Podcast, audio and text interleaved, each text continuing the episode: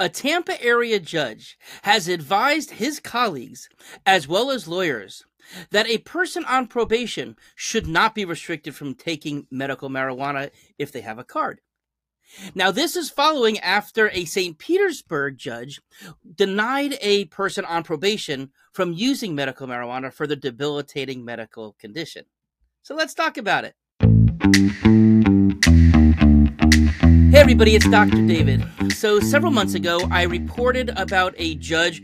Um, her name is Dorothy Vaccaro, who's in St. Petersburg, who refused to let this patient, this, um, uh, it was a defendant who was being put on probation, so not in jail, prohibited her from using her medical marijuana for anxiety, despite the fact that she had a legal card and a doctor deemed it was a debilitating condition.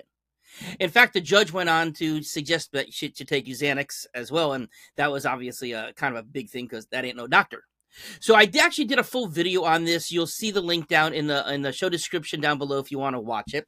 Um, but you know that was obviously something that a lot of people had problems with. Now, recently, this Pinellas County Circuit Judge, so Pinellas County is where St. Petersburg and Clearwater are located.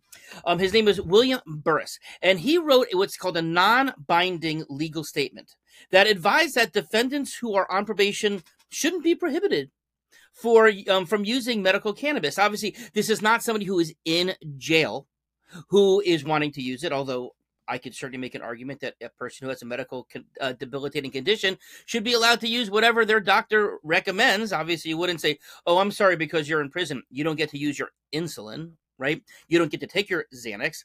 Um, but nonetheless, this is actually not that. This is a person who is um, being put on probation. Okay. Now, um, the, the this Judge Burris actually said this was not a direct response to what uh, what Judge Vaccaro said, but it sure does seem to be um, a timely coincidence, let's put it. So, anyways, citing previous law, and I'm going to quote this, he said that a court cannot impose a special condition on probation that effectively prohibits the defendant from participating in a state medical marijuana program.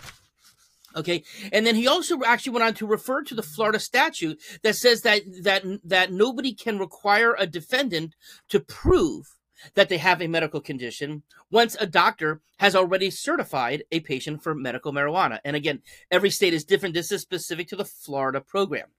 Now, also, the judge went on to state that, um, you know, that although other judges can consider a patient's um, history of drug use, okay especially abuse um but only if it's related to the um to the abuse that is considered um recent and significant or chronic which if this judge um, who um, violated this patient, um, um, this medical marijuana patient, did not do.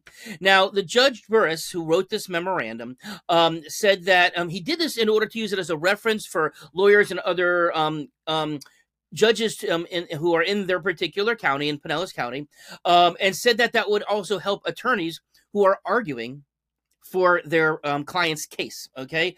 Um, but they do say that um, there is a three step process involved that a, um, if a judge could deny um, a medical marijuana patient um, their card. But there's a specific series that has to go in. So first of all, there has to be a determination by the judge um, or not, eh, or the, the lawyer has to show that the patient has a legitimate medical cannabis card in the first place that has not expired. Okay, that's obvious. If you don't have a card, you cannot possibly um, be legal in the system because that's how it goes. Now, the court then has to determine that the that the cannabis use had a substantial relationship for the particular crime that the person was being sentenced under.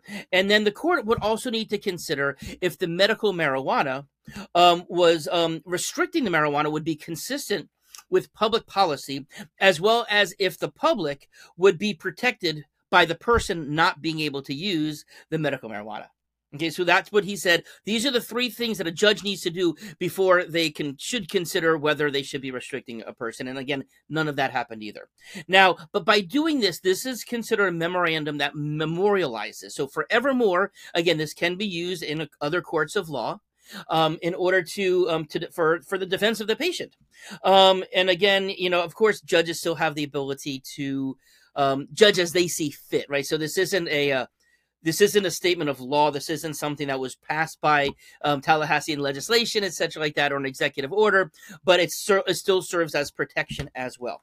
So, you know, since I made that original video, there I know that there are other people who have been caught up by this judge. In fact, people have reached out to me directly, seeing if there's ways that I can help. And uh, most recently, it was actually right before this came out. So, you know, this this law actually, I mean, not this law. It was this was written a few weeks ago, but we just came to my attention um, recently.